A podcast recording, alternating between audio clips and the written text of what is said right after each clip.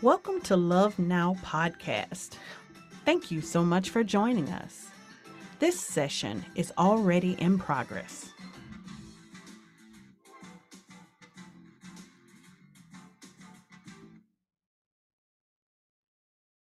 Amen.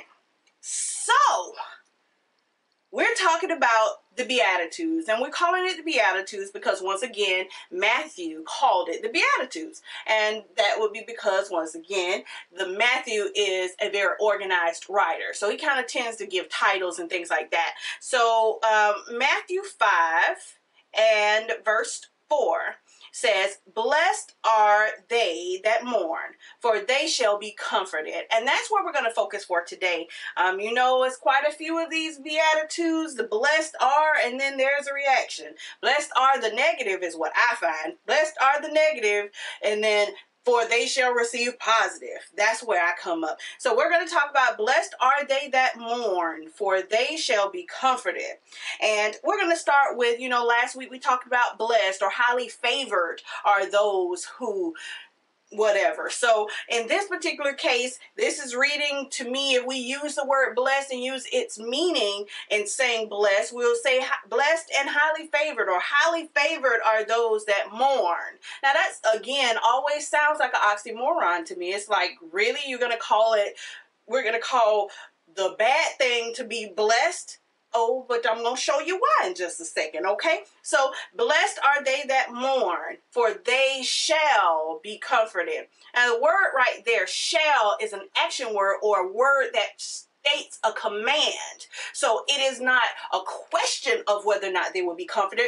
They will be comforted because it shall be. It not might be, not could be, but shall be comforted. So let's talk about mourn really fast. Mourn we're going to go with Merriam Webster on this one. So, mourn is to feel or express grief or sorrow, to show customary signs of grief for mourning, to murmur mournfully, uh, to ex- feel or express grief or sorrow. And then one one one definition that I, I, I decided to save to the end is the point that I'm going to make today. Uh, one other definition says to feel or show great sadness because someone has died or to feel great sadness or unhappiness about something. Now, again, when I, I talked last week about um, the Beatitudes, we talked about the fact that the Beatitudes seem to be like, again, like I told you, an oxymoron to me, and I couldn't understand whether why it had so many different categories and so then did that mean that i had to choose one of the many categories that came? Um, or did that mean that you know i would just find myself in one, or is each one supposed to mean something to me? Well, as I just read that last scripture, uh, I'm sorry, that last definition, it says to show great sadness or unhappiness about something. Now, can't we find ourselves in that situation? Anybody who has ever had a issue, just an issue of any kind, knows that when things don't go exactly right, it hits us, it affects us. Um, sometimes we find ourselves in a mourning state and we don't even realize we're mourning. We could be in the state of um, depression. We could be in the state of um, hurt or pain or not understanding totally where everything is going we could be upset because someone wronged us or someone someone crossed us if you will i mean those type of things hit us emotionally and anything that deals with our emotions or deals with our our psyche or deals with our mind it will put sometimes i'll say sometimes put us in a state of mourning now, the Bible here says that blessed are the they that mourn. That blessed are they that mourn, for they shall be comforted. So, if you want to know how this is relating to you today, here is your promise. Your promise is that as soon as you are in this mourning situation, you can look up because you are guaranteed. Because this is an action word. It is a promise. Because it's a promise you can you can you can bank on it. And and we know that god moves in mysterious ways. We are never going to know his timing. We're never going to understand completely his thoughts because his thoughts are not our thoughts. That's what the bible tells us. The bible tells us his thoughts are not our thoughts. His ways are not our ways. But we can bank on one thing. When he says something he's not a lie. So he is going to bring it to pass. So as long as we understand and trust in him we know that we will receive comfort. It may look dark right now, or the darkest part, which is what is denoted what comes with mourning. Uh, one of the other definitions talked about murmur.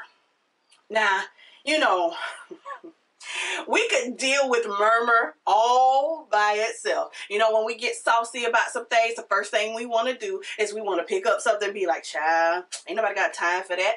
You know, we ain't got no time for all this crazy stuff. We don't have time to have to deal with this. And then we start talking amongst ourselves because what we're acting in during that time is either hurt or pain or or the full for full-fledged mourning that's happening to us either because a family member or someone we don't understand the actual course that happened to us or something happened and it caused great pain which is in essence what mourning is. It's, it's the expression of great pain. A family member passed or a family member got sick. Now let me just go ahead on and keep it real with you because you know I feel like keeping it real and y'all know y'all my people and I'm gonna keep it real and y'all know I have to try to keep it real with you. I have recently experienced this. Not that someone that I knew that was close to me has passed away, but I received some very devastating news about one of my family members and an illness that had been underlying and we didn't know it was there. And so it's like What? And have you ever received news and the news was so devastating that you just stopped cold and it's like it took your breath away? And it's like, wait, what? So totally understood about that. But one thing that we have to remember is that all things work together for those who believe even the negative stuff is going to work for your good. I have an assignment just like everybody else. Everyone who is born is born with an assignment. If you can believe that everyone who is born is born with an assignment, whether they're born for five minutes, whether they're born for 50 years, whether they're born for 125 years, Every person is placed on the face of the earth with an assignment. Your assignment may be a small assignment. Your assignment may be a large assignment, but everyone has an assignment. And therefore, every person has to hit the ground running. And you have to fulfill your assignment. So I'm saying that to say that God has us because He knows that we have an assignment to fulfill. And He's saying to you, I got you. Don't worry about it. I got you.